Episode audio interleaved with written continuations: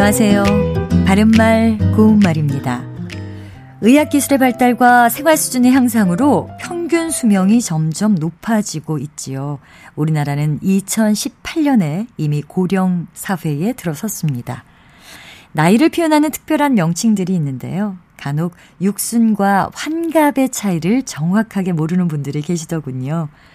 육순은 세는 나이로 60세를 말하고요. 환갑은 만 60세를 뜻합니다.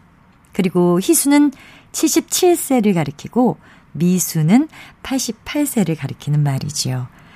또 우리말에 81세를 가리키는 특별한 명칭이 있다는 것을 혹시 알고 계십니까?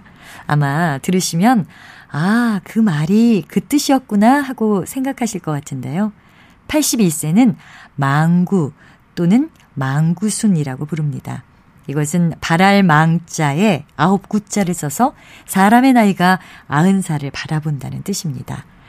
그리고 나이 많은 여자를 장난스럽게 부른다든지 친근감을 나타낼 때 할망구라는 표현을 하는데 이 할망구라는 말의 유래를 망구에서 찾기도 합니다.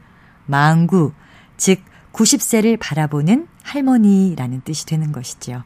이 말이 나이가 많은 여자만을 가리키는 말로 굳어진 것도 아마 여자들이 남자들보다 장수하기 때문에 아닌가 생각해 볼 수도 있습니다.